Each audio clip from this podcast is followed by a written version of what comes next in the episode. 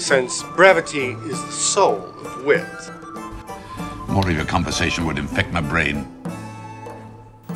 Romeo, wherefore art thou Romeo?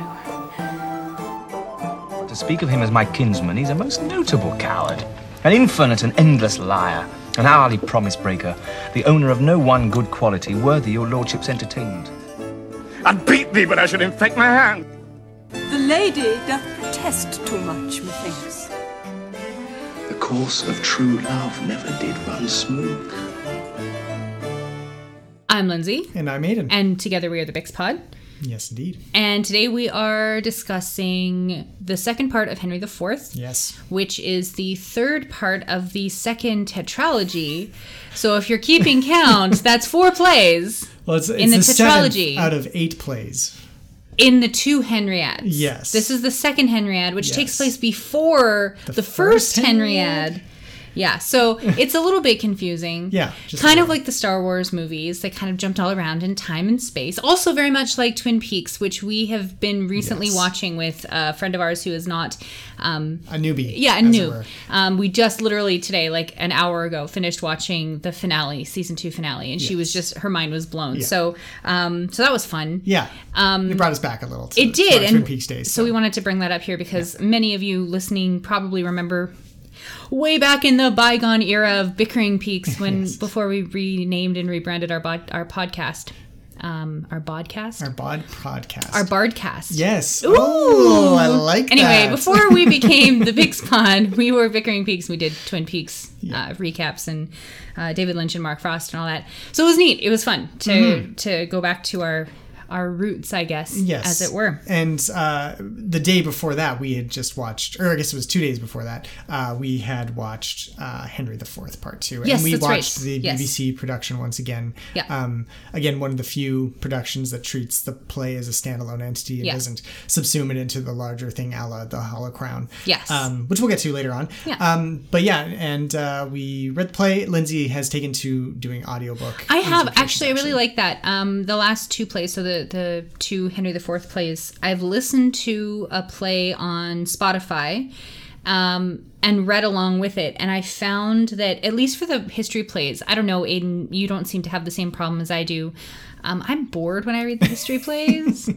I'm not gonna lie. It's fair. I mean, these ones are the, are by far the much better ones. But yeah, slogging through Richard II or Henry the Yeah. Henry the Sixth Part Three was was definitely a bit and I, of a slog. I, I guess it's just kind of nice to because you know we're living in the time of COVID nineteen and there's no plays productions being put on Mm-hmm. um, for a live theater audience. We would have been going to our local Yeah. theater productions Shakespeare about festival, Mm-hmm. um, yeah, right about now. So I miss that, and I feel like the audiobooks at least they're not audiobooks. They're like recordings of plays that produ- production companies have put on. And Mm-hmm. this version that I listened to was a Cambridge theater Yes. production from 1959 starring like Ian McKellen and Derek Jacobi and Eleanor Bron was in it. Like it was it was quite an amazing cast. Corin Redgrave. So it was really cool to like hear these words being performed by these amazing, you know, actors of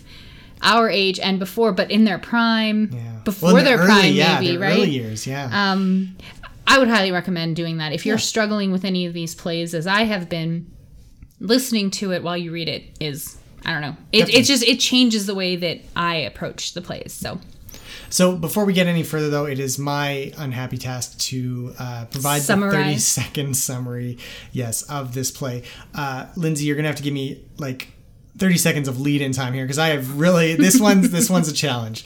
Um, but whenever you're ready, no, whenever you're ready. Go. I am ready. Go.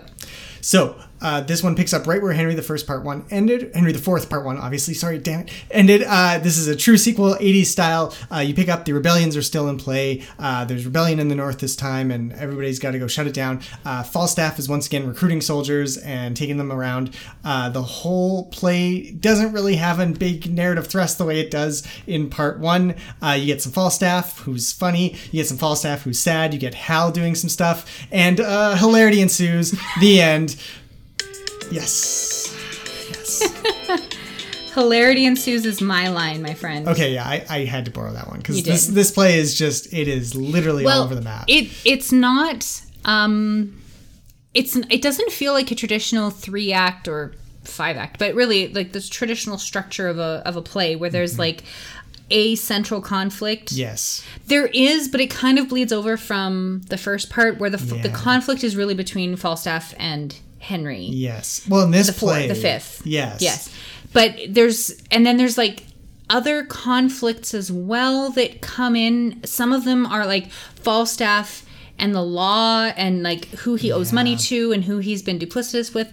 And then there's like um, the whole rebellion that's still going on with the Archbishop, and there's everything happening with Northumberland, and, And then there's the king there's getting the king sick getting and sick, and all of the brothers get involved. Who Yeah. Aiden reminded me are the The same- the, the uncles in the Henry VI plays, which I like, obviously, right? So it's kind of neat to see their you know Origin supervillain stories, yeah. origin stories but um but yeah so it really is all, all over the place i Mm-hmm. don't fault you for not being able to give like a nice It- easy Well, and it's it's so odd because we talked about this uh, while we were watching it. Especially, we're like, this is like, well, okay. First of all, I have to go back on what I said last uh, episode on Okay. Henry the Fourth Part One, where I was like, yeah, you know, don't Shakespeare wrote sequels for sequels' sake, Yeah. uh, a la you know this one and Measure for Measure because people love Falstaff so much.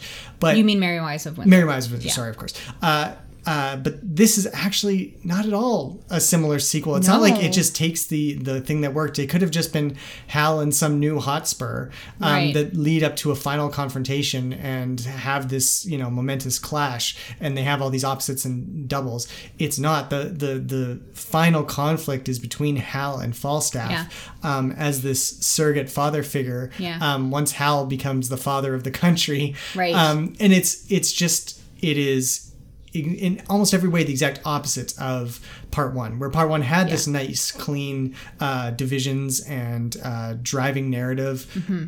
part two is scattered and it's it's haphazard and the same characters are there and they feel like the same characters but they have none of the same uh, structure that that drives them into a certain place and which is interesting because the essay that I I can't remember if it was the Folger essay or another essay that I read about it um, mentions the fact that we've got mirroring happening here mm-hmm. in the sense that things that happened in part 1 are mirrored or not copied but they're they're kind of referred back to in an interesting way such mm-hmm. as we have Falstaff and Hal engaging in subterfuge against one another in the first play it's the Gad's Hill thing mm-hmm. where Henry steals the money from Falstaff. Falstaff. that he stole from the people on the road. In this version, it's um, Hal and Poins dressing up as waiters in the Boar's Head Tavern to fool Falstaff, and then it's it's it's the exact same scene, but the stakes feel different. Yes. And there's a couple of other things that happen too that are just they're just it's like a, an echo almost of Yes. the first play and i really do wonder because there's a, a gap in time between the writing of these two plays Mm-hmm. But i have to wonder how much of this was planned out beforehand and how much of it was a response to falstaff being such a popular character, Character, because yeah. falstaff is i would argue the main protagonist of this play and so that's not something for a play that's called Henry the Fourth Part Two. Henry the Fourth is hardly in it, Yeah. although he does have some of the best scenes and the Yes. best uh, yeah lines, and lines stuff yeah in definitely yeah but um but yeah so it's like this play was written to showcase falstaff Mm-hmm. and that feels that that is part of what makes this feel like a strange play I mean, I yeah, I agree, and at the same time, I disagree in the sense that you're saying that the first one didn't highlight Falstaff. no When the first I- one absolutely did It did. this one was just like a vehicle for falstaff it was like oh falstaff is popular so we better write and then they did Merry Wives of Windsor which was like Well, yeah we were gonna do see, that yeah, and that's the thing. I feel like this one is is a little more purposeful even than that. It's not so much uh, let's give Falstaff a vehicle. It's let's wrap up this strange story that we've started because there are there are certainly parts of part one uh, like there's the scene with the archbishop uh, of Yeah. york talking about his rebellion and, and then you never see him again Right. in like act four it's like Yeah. the end of act four so he And- comes back and he comes back in this Yeah. one like it's it's it's very much uh, meticulously kind of laid out in the sense of like if you did view both plays together it, it almost makes way more well sense it's to do either history one like this is what actually happened so there is more story to tell for Definitely. sure yeah but i mean eh, the other henry the sixth parts didn't feel like that. They, they were individual plays Yeah. with individual elements that Yes. yes, the, the the characters ran across and Yeah, and it was almost like an excuse to deal with some themes he was thinking about using Henry VI as the vehicle for that. Whereas Yeah. here, it's like we're telling the story and they're more or less faithful to the story. Yeah, They, I keep seeing they. but Shakespeare. Yeah, Shakespeare is yeah. more or less faithful to the story of what happened during Henry IV's reign, but there's also these and it's very compelling elements. It Yeah. just feels strange to have Falstaff. Falstaff takes up so much real estate, and I'm not. That's not a fat joke. I'm not body shaming him, but he does take up a lot of real estate on the page. Yeah. You know what I mean? Yeah. Like he has a lot to do. Yeah, and and I I think it's interesting that like he does really become the central figure. Mm-hmm. Um, I think that that is possibly just because he was really popular, but um, I think it's also just a natural outcome of part one where Hal's started to distance himself. Yeah. Um, and he's he's taken on the serious reins of fighting Hotspur, and he's he's Mm-hmm. become victorious. He's heading towards that kingship that we see Yeah. at the end of this play. Yeah. Um, so all those and all those other little inversions along the way kind of hints that this this turn is coming Yeah, in probably. Hal, right? Yeah. Um, because yeah, there there are so many scenes where you're just like, oh yeah, this is eerily similar. Like there's a negotiation scene where Yeah. um, they offer like the king's army offers the rebels peace. Yeah. And in the first one, Hotspur's like, no, of course not. We're gonna fight. Um, Here, it's like, yeah, here, we'll take it, we'll take but it. then the yeah, everything then- is overturned. Exactly. So like it is literally just the opposite. Like they take it and they get killed anyways.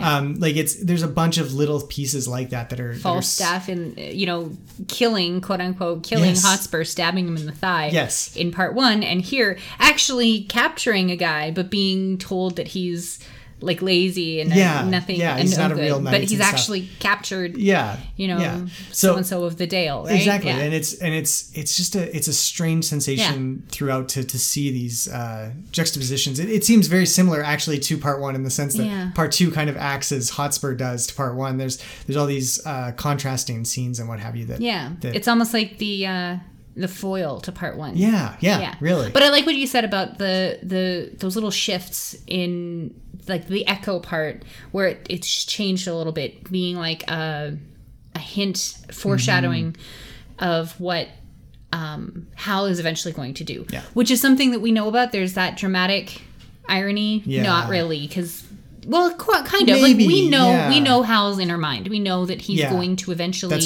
turn his back on his ne'er do well life and become king. Um, which is yeah, exactly what happens in at the end of this play. Mm-hmm. But um, it's still interesting to see that kind of forecast a little bit yeah in the goings on of the, the various characters. yeah yeah Why then the world's mine oyster, which I with sword will open. So I guess we can start with the first, the the very first thing with both, which both Aiden and I really loved and remarked upon as soon as we saw it, which is this induction, this prolog Mm-hmm. with Rumor personified as a character who comes on on stage, and I think I can't remember what exactly it says. like covered in Covered in tongues. tongues or dressed it like that. It's kind of rare for Shakespeare to have like actual Like clothing direction. costume Yeah, direction, exactly, but yeah. this feels like it's a very yeah like appropriate because rumor is just you know tongue wagging Yeah, right yeah. and he comes out and and gives this long-winded speech about rumor what rumor Mm-hmm. does and how it how it functions in communication between human beings and it's really interesting that that's the first the first thing we hear because the next scene obviously is Northumberland being confronted by three different versions of events that happened From Shrewsbury, at Shrewsbury yeah, yeah. and it's all rumor. It's like three guys who heard a story and ran to the king to tell him immediately. Well, It's two like of them, and then the last one saw it actually Yeah, happen. Exactly. yeah. But it's like it's like the world's worst game of telephone, right? And that's that happens a lot in the play where like Yes. rumors and stories get out and and there's there's not really a lot like I think um uh, I forget his name. The the judge that Falstaff goes to, Shallow. Shallow, yeah. Is like no no no not Shallow. The justice of the peace. Oh, yeah, the- is like the the only honest person in the entire play. Everybody else has an angle yes or or is thinking of themselves in a certain way, like Shallow, who misremembers his exploits with Falstaff. And Falstaff is the one who calls them out Yeah. on it. Falstaff misremembers everything on purpose. So, like, nobody in this play is being truthful. So, to have the play start with rumor Yeah. personified on stage is just so cool. It, it is really cool, and I think there's, especially in the BBC production, I found Mm-hmm. there that that just kind of feeling of everybody's playing in some way a game. Everyone's lying to each other and Mm-hmm. lying to themselves even. Um, the there are two scenes that don't have that, and they're kind of the most important scene. Well, three, I guess, if you include the end. But there's the one with Hal uh, and his father Yes. when his father's dying, um, and then there's actually I don't know if you felt this too, Lindsay, but the uh, the bar tavern slash brothel scene, Yeah. between uh, Quickly. Falstaff and and uh, Or Doll, Doll, yeah, yeah. Uh, the two of them actually, I found it to be almost like a real genuine moment there. It Mm-hmm. was there. There was real affection there, and then as soon as Hal enters the scene, uh, and there's there's kind of a third party that Yeah. that enters.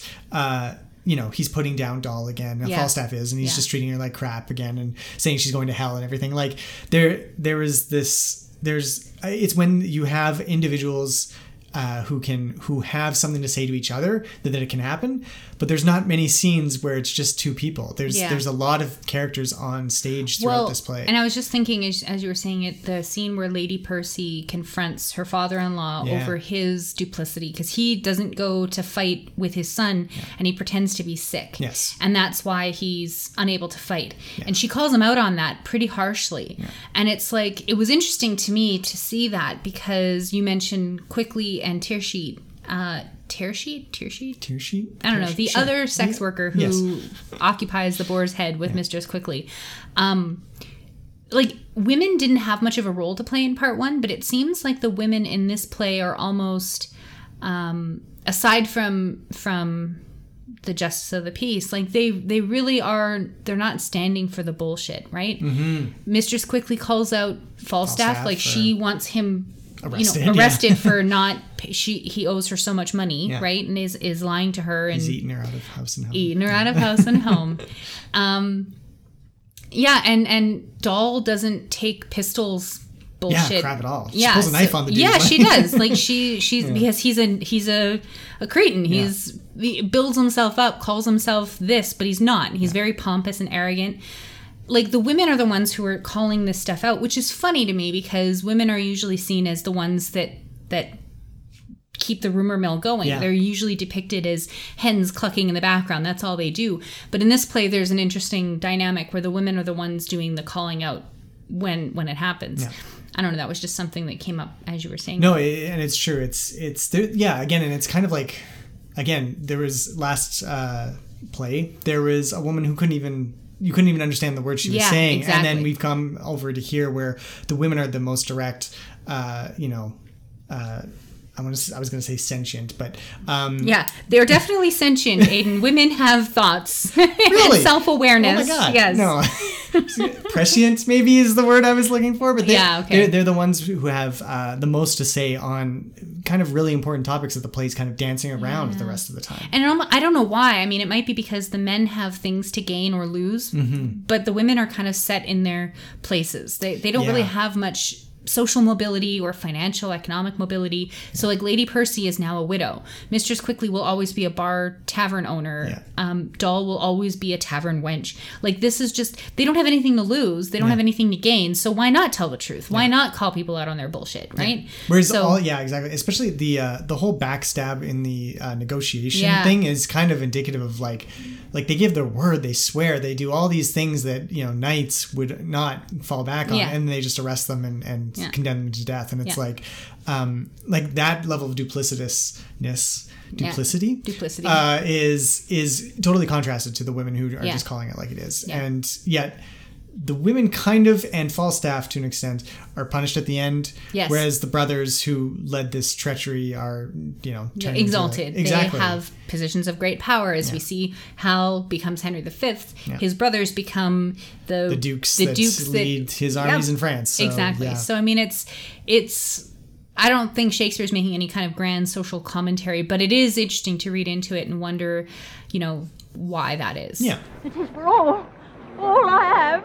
He has eaten me out of house and home. Power is another one that kind of comes into play. Another theme, you know, besides lies and and duplicitousness. Duplicity, I know. I'm just making I fun like of you now. the- Aiden. Yeah, yeah. Thank We can say duplicitousness. sure. It rolls a- off the tongue. totally. Um, yeah. So uh, power is something else. You already mentioned the uh, um, the scene with Hal and, and his father, Mhm. and the transfer of power, Yes. um, which kind of plays into the next theme I want to talk about, which is family. But let's stick with power for a second, just because. Um, yeah, the, the transfer of power is so interesting here because we have Henry IV, who this is the play with the famous, uh, you know, heavy or uneasy lies the head that wears the crown. Yeah. And it's um, nowhere is that more true than in the first king to really rule based on the stolen- deposition yeah, of a king before him. Yeah. So of course his reign is going to be crappy and and not peaceful and Mm-hmm. really really rocky. So he he doesn't even trust his own son. Yeah. And as we saw in part 1, he doesn't think his son is fit to rule, but in this it becomes a paranoia which isn't helped by Hal's actions in lifting the crown off of the bed when his Yeah. father is merely sleeping, but Hal does think his dad is dead, so he thinks he is rightfully earned the crown at that point.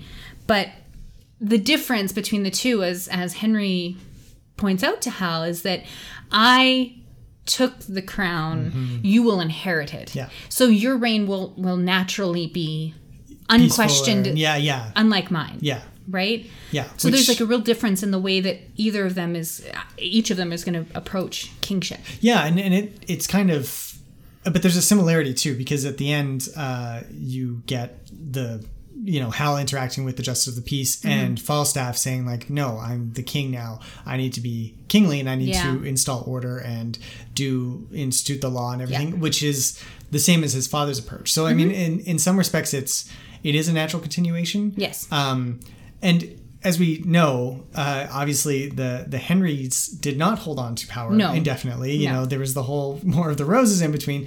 Uh, there was still again all related to Richard II being dethroned. So Yeah.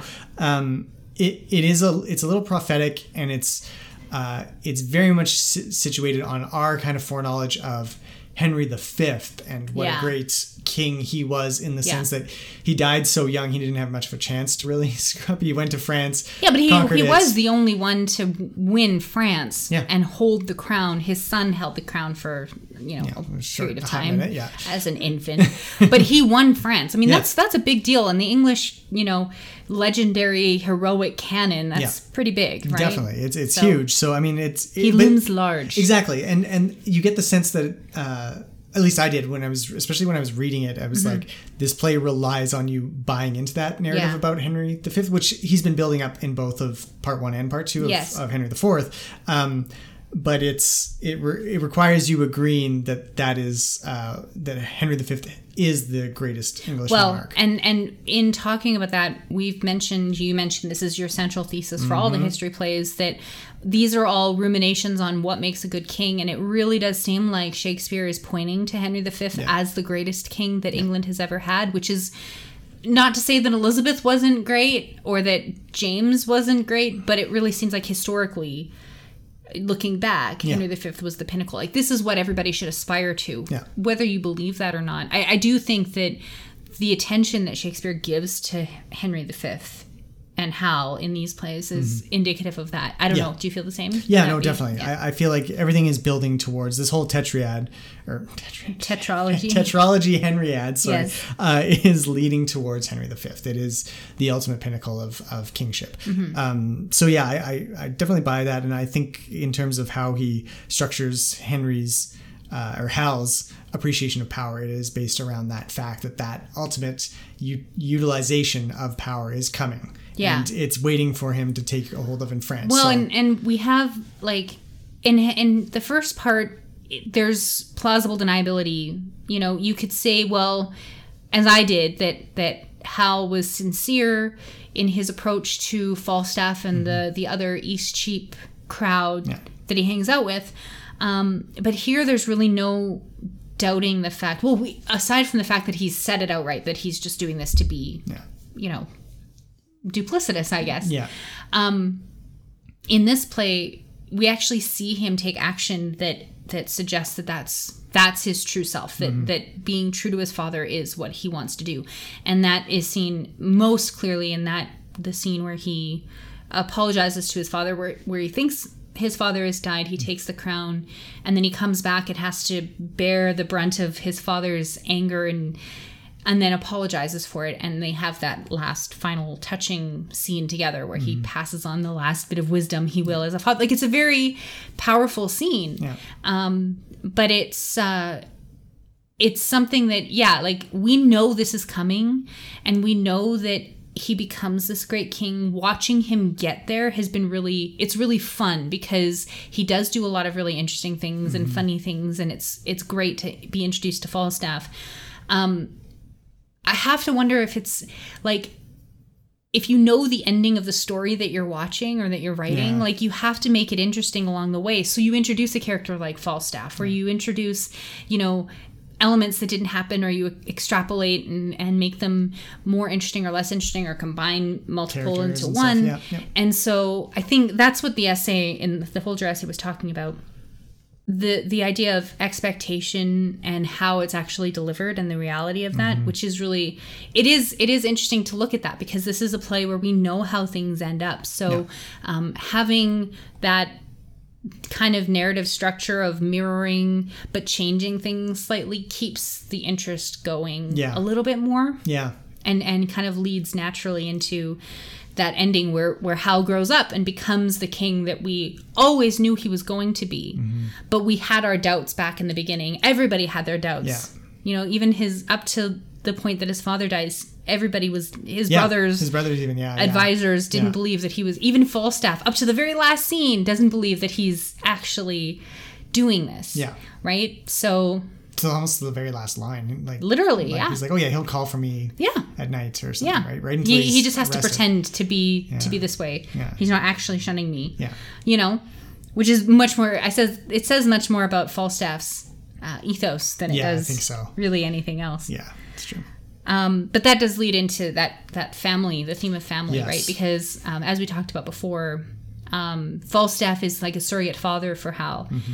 and it was interesting, Aiden. You said something earlier about um, Henry be, Henry V, Hal becoming the father of England. Like Mm-hmm. he he takes over the role of father, and in the process loses both of his father figures, his actual biological father and his surrogate father. He pushes him away. Um, and then has to assume the mantle of of paternalist Yeah. Yeah. ruler. Ruler. Um, And, Yeah. yeah, and it's it's interesting that he uh, he kind of I mean we I mean even in Henry V we see him with uh, Catherine, Yeah. uh, uh, the princess Valois. of yeah the princess of France, um, but we never see Hal as an actual father. No. Um, and that's that's kind of one of the biggest gaps here is that he we kind of have to assume that he would treat his children like he treats his kingdom and that and so you get a tiny little glance of it here um, where he's he's incredibly cruel to Falstaff Oh, yeah. but at the same time he he kind of leaves a bit of a door open you know it's it's if you reform if you if Yeah. you come around to doing things the way I think they should be done Yeah. and you follow the rules and everybody's peaceful and happy then I'll let you back in. You know, it's it's because I I'd never read this scene. I'd never seen anything about. Uh, I'd never seen a production or anything Yeah. where where we actually saw the the stabbing of Falstaff's Yes. heart. Um, I was I was actually a little surprised. I thought it was it was going to be even meaner. I thought it would be a little less or even more rigid. Yeah. Um, it is still heartbreaking. Like it's one of the saddest. I know. scenes to watch. You couldn't even watch it when we were. I had to leave the room when we were watching it. I'm like, it I is. And the, the the BBC production, uh, the actor who played Falstaff is just great at, at you just you witness his heartbreaking Yeah. as because he he loves Hal. Yeah. Um, and whether or not he's going to be king or not. I mean, there is that that whole thing of him. You know, being super happy that Hal's king, not because it's good for Hal, but because it's good for Falstaff. Yeah. So you that's you get the sense that's where most of maybe uh, Falstaff's pain Maybe is. initially, but But then you're like, oh no, he really loved Hal. Like Yeah. he he really did view him. I mean, even his last uh, little scheme was to make him laugh. You know, he wanted to do nothing but make Hal laugh Yeah. with uh, Shallow. So like. So you get like when Falstaff is suddenly turned into the child and has to be uh, disciplined. yeah. Uh, you get the sense that yeah, Hal's rough but kind of fair at the same time. Yeah. He does follow like the justice of the peace, uh, his kind of ethos of like Yeah. this is the these are the rules. You got to Yeah. kind of follow them or else things will fall apart and you'll have chaos and you'll have bad things happen. Yeah. Um, Like I acted one way when I was a prince, but now that I'm the king, Yes. I I have to reform. Everybody has to reform. Like Yeah. this is how things are done. Yeah. You know, I can't get away with this anymore, and, and nobody should, right? So which is just seems so unfair though, because Falstaff's an old man who's set in his ways. Like he's not gonna Well- he's not gonna reform, and neither are any of the other Eastcheap because No. they don't have a chance. They don't have the means or the ability to just suddenly, oh yeah, I'm gonna I'm gonna be good now. I'm gonna be good now. I'm gonna, Gonna go pull a have a, Ben career. Horne. Yeah, exactly. pull a Ben Horne, and You know? just do good. Just do good. Munch on your carrots Yeah. and be on your way. exactly. Um, yeah, and I- and that. But it's interesting you said that Falstaff is an old man. He never seems older than it in this play anyway, because he's he tries to act young, Mhm. and he he Pretends to he be young, pretends right? to be Yeah. young. He has all along, but there's such a An emphasis focus on on it. it. Yeah.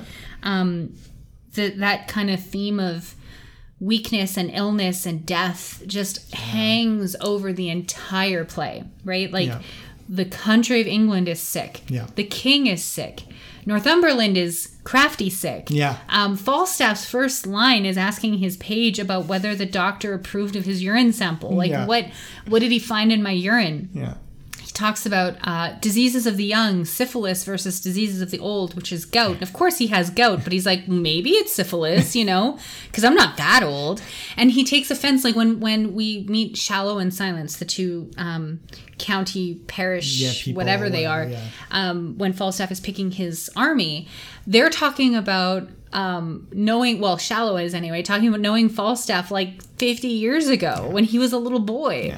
He's not a young man, but he hangs out with Poins and Hal and all these young 20 something kids to make himself feel young. And he never, it's, it's that thing where like, you know, dress your age, act your age, because you look worse. Yeah. If you don't, If like, you like a 60 year old woman wearing a mini skirt not again not body shaming i think 60 year old women can wear whatever they want but there's that that idea in our society that 60 year old women don't do that men as old as falstaff don't, Don't hang out with do that 25 year olds and yeah get it's the weird right Yeah. so yeah i just it's it's interesting that that um i think it's very fitting that falstaff is kind of the central character in a play about the the death of a king and Yeah.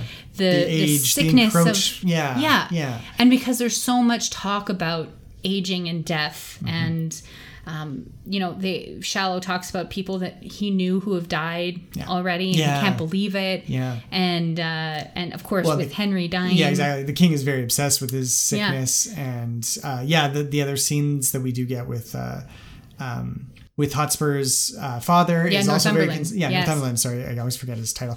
Uh, yeah, he's he's very concerned about his health and when he should go fighting, and then he Yeah. dies off stage, and he's just mentioned Right, like being right. captured or something, um, which is also Glendower's fate. Again, Yeah. which is also kind of Yeah. interesting.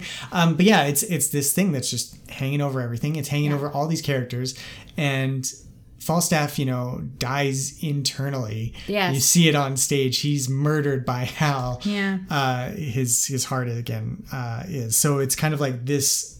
The play kind of builds to this conclusion, Mm-hmm. whereas the last one also built to a, a fatal encounter between Hal and the his enemy. Yeah. it was Hotspur. but those were young men in the in battle like it was it was a glorified death and it was right? physical. It was Yeah, oh, not. yeah. It was not the emotional death that No. he's, uh, you know, condemned. or or the to. kind of death where you peter out at the end of your life and and, And- you die in your bed yeah, you know yeah, like the king does, Like and the like king does, and like or like Falstaff, Falstaff, will right? we learn about in, in Merry Wives Henry V. Windsor. Well, yeah, yeah, yeah. as well. N- no spoilers. Sorry Okay, sorry. anyway.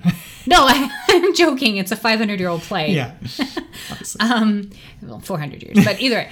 Um yeah so it's yeah it's interesting that that um the health because you're right in part one it's a very vigorous play. Mm-hmm. and and falstaff again is the one who comments on that right? And comments on its honor right like Yeah. death in battle is an honor honorable thing I mean, he makes fun of it, but he of course he does out, but yeah. he's the one he's the central character that that points that out and here he's kind of the central character to, to kind of refer to the sickness and illness Mm-hmm. and weakness because he embodies all of those things and rebels against it um, he's he's not even aware that he's or maybe a part of him is and then being spurned by hal is what you know really hammers it home i Yeah, guess that yeah. he's not the young buck that he thinks he is exactly. um, but yeah, it's it's something that that really does hang over the whole play, and and with the death of the king, you usher in a new line, and and you know, is that enough to to fix everything? Yeah. right like Is you have cure? Like- you have powerful like his young brother prince john is the one who stamps out the rebellion by executing all the rebels including an archbishop right Mm-hmm. Yeah. like that's not gonna piss people off Exactly. like like is it enough to just crown a new king like is henry the henry the fourth right in assuming that henry the fifth's reign will be easier because he succeeded we know that it is Yeah. he's a successful king but is that a foregone conclusion like is is that Yeah. generally Because I mean, yeah, or was it just like Henry's Henry V Hal's uh, temporary ability to bind the nation through a war Right. against France? You know, like Right. what if he, if he'd failed in that war? Yeah. Does the War of the Roses start 20, 30 years right earlier? exactly right, You if know? he doesn't go off and die in Yeah. france Yeah. of whatever it was that he died of Yeah. you know Then henry VI doesn't ascend, to the throne and maybe you have another 30 years of henry v and then Who knows we have a very like. different royal family today Yeah. maybe who knows Yeah. um, but that is, that is interesting because I wanted to mention the fact that Henry IV, um, it was prophesied that he would die in Jerusalem. Yeah. And in, in reality, he died in the Jerusalem room or Jerusalem chamber of Westminster Abbey. Um, in real life, he was there praying and he passed out. Most accounts claim it was a stroke and he died in the Jerusalem chamber. So the prophecy came true. He died in Jerusalem. But his plan all along was to lead a holy war. He wanted to lead a holy war into the, the Holy Land, um, probably to distract from the fact that he usurped the throne Yeah. from a rightful king. Yeah. So just like today, we have a military industrial complex that a, a, a ruler Rulers will use to- tweet yes. about dropping a nuclear bomb on North Korea to distract from bad polling data hmm. or whatever. Like this is this is is straight the from medieval the, equivalent. Yes, it's yes. it's Machiavellian handbook updated for the modern warfare age. But that's that is kind of what happens for Henry Yeah. in real life is that he has this other battle that he has to fight so it unites the nation behind him. Yeah. In reality, he's succeeding a usurper. So he's just a usurper once removed, really. So like it's not like it's any better. I don't I, I find Henry's logic flawed there when he says to Hal that things will be better for you. Yeah. Um, because there's nothing Yeah, it feels very much like just prophecy based on again. We know where Hal is going to wind up, right? exactly. And I think yeah, absent that knowledge, it, it feels foolish. It feels like yeah, oh, yeah, things are going to be great for you because you're inheriting it, and it's not like I just stole it ten years ago. Oh Yeah, yeah, wait, I did. yeah. Like you know, like it's just it's kind of yeah, it seems Well, foolish without that context. and and he it, it also kind of feels like he's kind of trying to comfort himself a little bit a little bit, yeah. because he's he's dying and he spent most of the last however many years Putting down with a son well yeah, Yeah. and a son that he can't trust then all of a Yeah. sudden with one speech hal's convinced him he's like i'm five minutes away from dying well it better be okay because if it's not everything's gonna suck so yeah i'll believe what you're saying right he has a, no reason really to trust hal at yeah, all yeah, it's true. but he does. Mm-hmm. I don't know. It's it's it's a it's a those uh, speeches that happen in in Yes. uh, Act Four are probably some of the most beautiful that we've read so far, yeah. and and very touching. Um, Henry's Henry V's Hal's rumination on on what the crown did to his father and how much he fears it. It's like a thing that is going to suck his life force away too, so he's afraid of it. And then Henry waking up and Hal's gone and the crown is gone and he feels like he's been usurped, which is his worst fear come true, and it's his son that's betrayed him, and so he leans into his son, and then his son like kneels and is prostrate before him, and then like it's beautiful and fascinating, and that's the it comes so late in the play, but that's like the emotional core mm-hmm. of that storyline. Yeah. That dynamic that, we've half- seen. See, because it's it's all one big storyline for me. It's Hal and his two fathers. Yeah. it's what it was Yeah. in part one, and Yeah. it's here in part two still. Yeah. Um, and he wraps up the death of one, and then leads to the death of the other. Yeah. Um, and it's and it's again, it's all building for Hal as this this Henry V that's Yeah. that's in waiting. Yeah. Um, and I think yeah, it's it's it's really amazing because yeah, there's there's some great language throughout um, in both of those situations actually. Like, Mm-hmm. um, and I, I again I I do think it's it's interesting that the other scene with really you know solid emotional heft is Falstaff and Doll.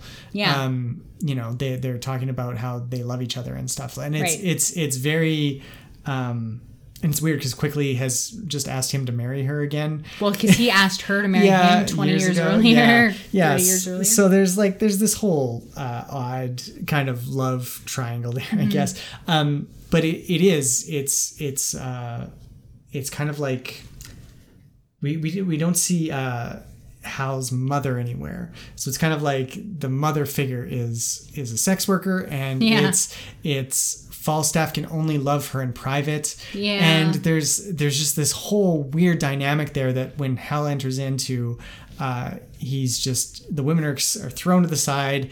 And uh, Hal is once again, and Hal treats Doll better than Falstaff Yeah. does at that point. Like it, it is, it's just a, it's a strange, strange uh, triangle of relations between Hal and his two fathers, and it all kind of spirals together into those last two acts where where we see the They- it all the comes end. to a head. And yeah, yeah. Some are born great, some achieve greatness, Sayest thou? and some have greatness thrust upon them. Um, so we kind of already talked a little bit about um, the fact that so many of these characters in this play are quite old and and look back on the past with varying levels of nostalgia. Yeah. Um, most notably, Falstaff and Shallow. Yeah.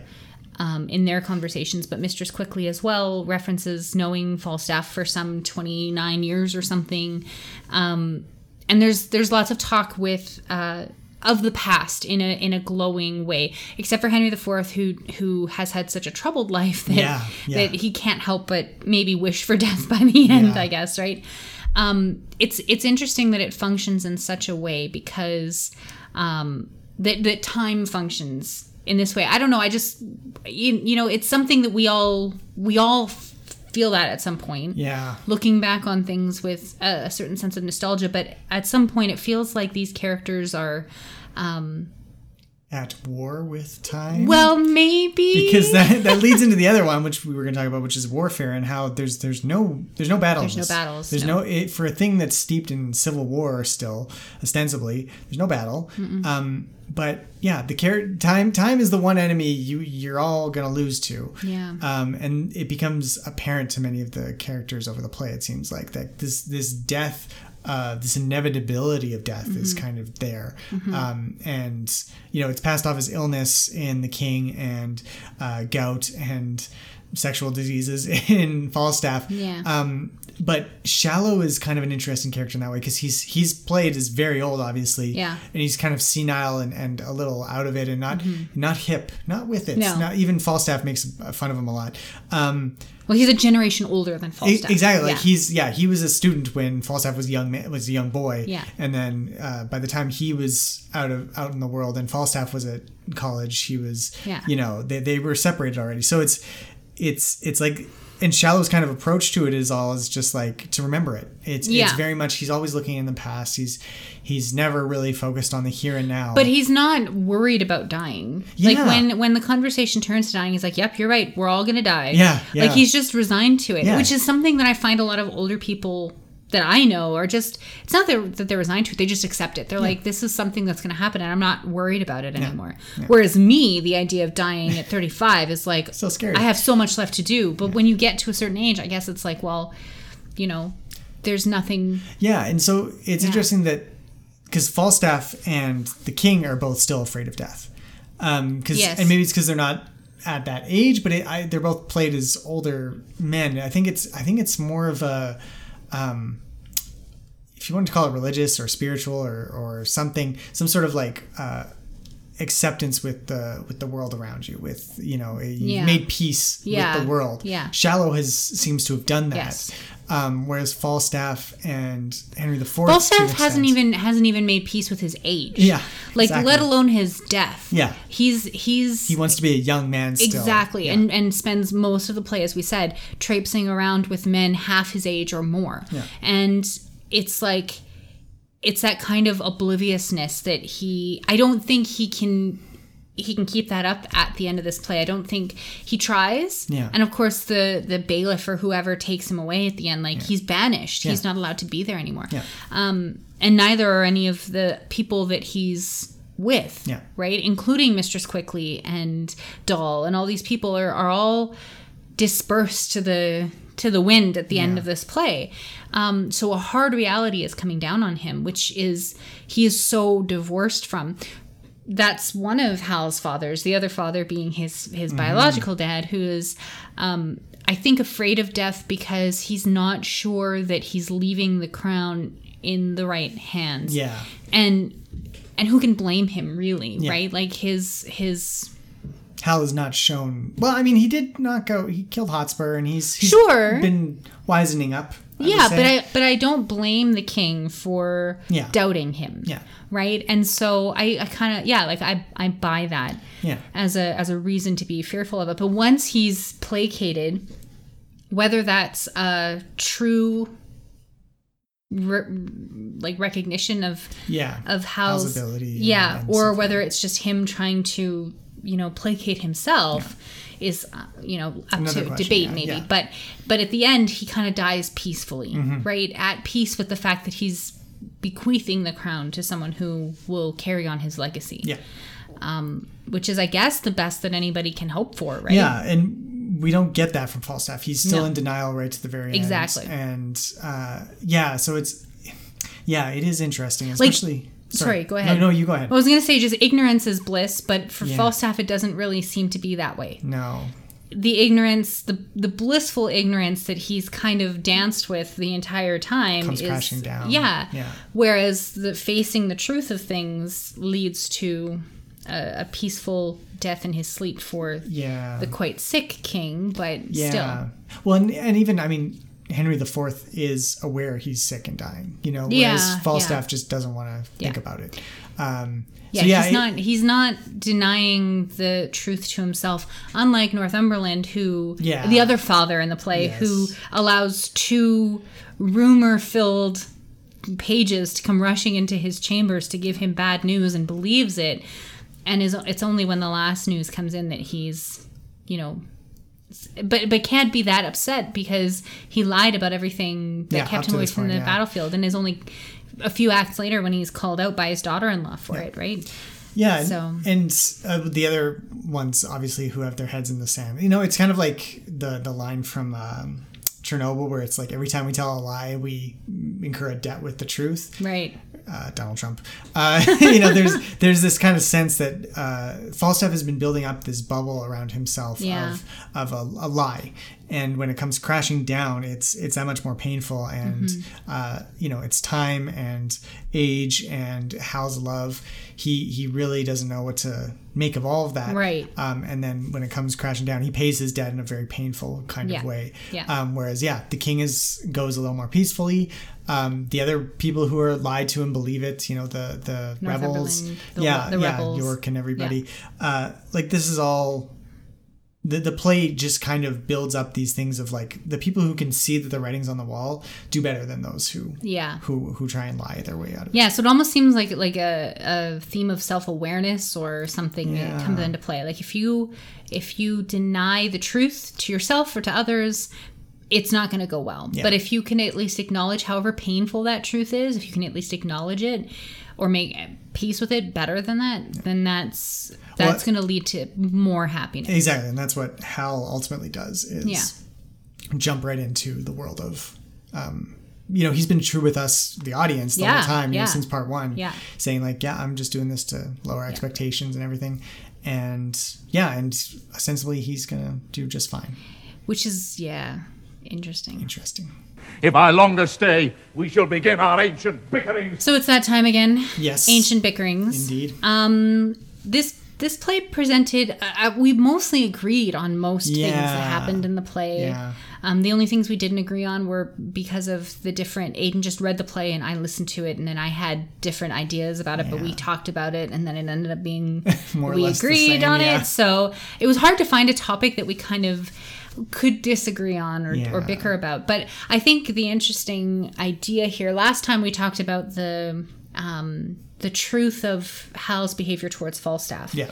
And in this one, um, because the scene in Act Four is so powerful when between Henry IV and Prince Hal, um, it seems like that is that's like we said the emotional center of that that story between the king and his son. So the question that we're going to debate today is did Hal truly believe his father was dead and took the crown from him because he wanted it to be to happen? Or was it a reluctant what, what is he playing his father a little bit in the, in those scenes? Does he want to be king Lindsay, I'm going to let you go first actually because I've I've got kind of two minds about it, and I want to see where you go first because I you you kind of recommended this question. So I I'm- did. I I'm didn't have an you- idea, you- so I was hoping you'd go first. All right, well. I can, I can, I can wing it. I Okay, can wing it. Well, sure. I mean, it's, it's. I have a hard time with Prince Hal because he is so full of lies, and I, mm-hmm. and I, so I do think that he's, he's spent a lot of time telling us directly to the audience. And I think anytime a character tells us things directly, they're taking us into their confidence, into their mm. true mind. Yeah. So when he tells the audience that he's lying to people or that he's doing this to show how good a king he's going to be, Hal is actually being truthful with us. So I have to mm-hmm. take him at his word there. Fair enough. And I think he realizes that he would make a good king. And I think I, I don't I don't think he tries very hard to check if his dad's still alive. Like I mean, it's not like he's hooked up to a heart monitor or anything, but I mean, he's like, "Oh, there's a feather by it. It's not moving. Well, I guess he's dead." Yeah. And then he takes off with his crown, which is a weird thing to do. Yeah. It is a weird thing to do. It's like It he's is. he's He saying jumps straight there. He Yeah, does. And so it's like I think he he does jump a little bit. And ambition, I, I watched this really interesting little documentary about the origin of the word ambition the other day Mm. okay. and how it, it used to have very negative connotations Mm-hmm. because um, ambition was something that is related to the ancient practice of pandering for votes in the Ah. the Senate or whatever back in ancient uh, Greece and Rome and whatnot. Um, so it was not a positive thing, and it's only recently that ambition has come to mean something quite uh, Positive. positive and, and something that you um, Would it stri- Yeah. be ambitious towards? Yes, exactly. Strive for it. Strive for um, ambition. Shakespeare in Shakespearean's ti Shakespeare's time, um, ambition was still being used in that older sense. It was Mm-hmm. not a positive trait. It was linked with tyranny. It was linked with, Yeah. you know, all these negative things.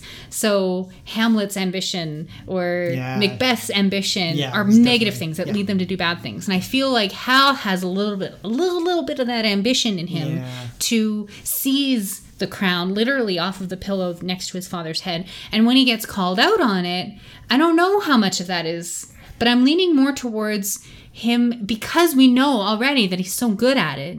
He's gonna he's gonna play to the audience in front of him, and the audience in front of him is pissed off at him. He's dying. dad, he yeah. probably has a little bit of feeling towards him, but we already see how he can very easily rip off that mask and be cruel to the people that he seemingly cares the most about. So I can't really believe that it's entirely true. If I were to venture like a, a it'd be like 60 40. Like 60% false and 40% true. Okay, that's fair. Yeah, I I, I kind of Agree with me? a little bit, but yeah, I, I With my slapdash theory that I pulled out of my ass Yeah. five minutes ago. That's not bad. Uh, I, I, my, I, I kind of want to say that it doesn't really matter. It doesn't matter whether or Ah. not he's he's honest Yeah. or or not because it's. I mean, you make a good point that it could be f- performative, even for his his father. I feel like the play doesn't want you to read it that way. Obviously, No, like it's, no. The, the poetry is so uh, Elegant elegant and and pretty, and just- eloquent. yes, Yeah. exactly. Uh, that it wants you to believe this is sincere Yeah.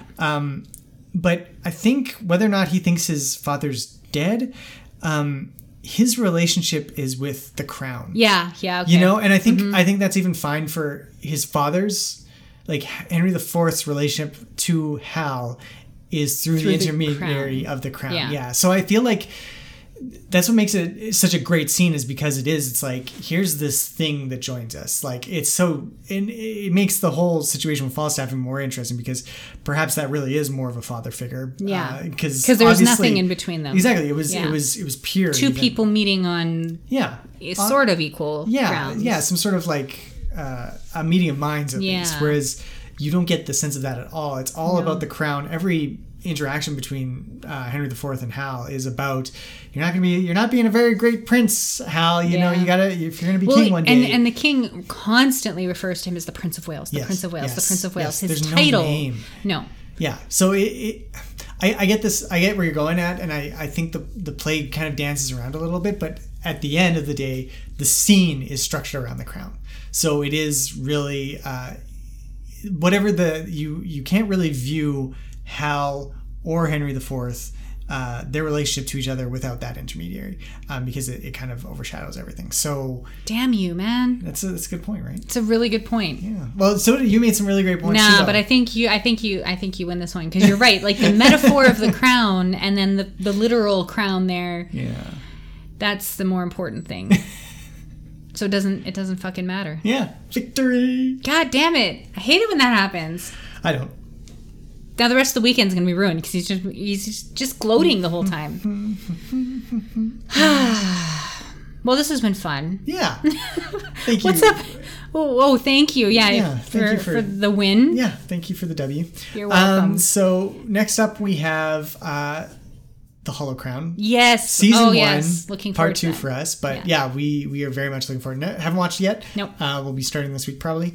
Uh, it should be a good time. Yeah, Um, and I'm I'm up for anything with Tom Hiddleston in it, honestly. And, and him, I, I really, I am really curious to see. I forget who they get to play Falstaff, but I am really curious to see how they play that relationship that with the same thing. actor again through all those roles. But also because the the Hollow Crown with the Henry VI and Richard III Yeah. story. Yeah.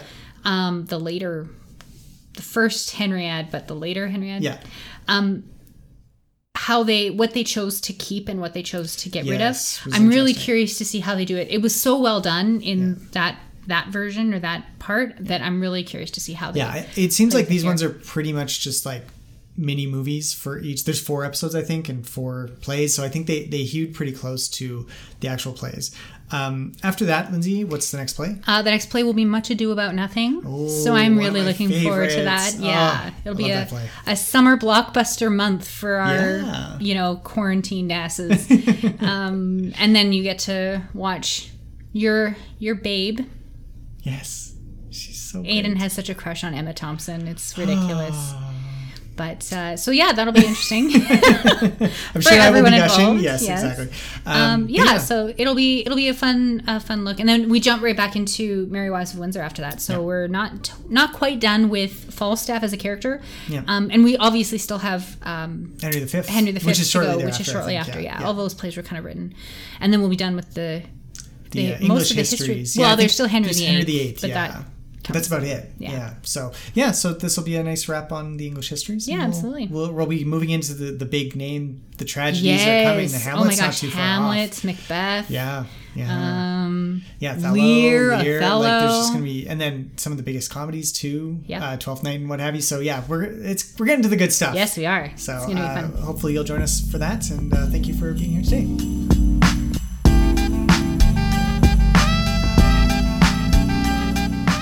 You can find all our episodes on iTunes, Spotify, Podbean, YouTube, or wherever you get your podcast fix. If you want to tell us what you think of Shakespeare, his plays, poems, or any of the topics we discuss, we'd love to hear from you. You can contact us on Twitter, that's at the BixPod, On Facebook at facebook.com slash thebigspod, or by email at thebigspod at gmail.com.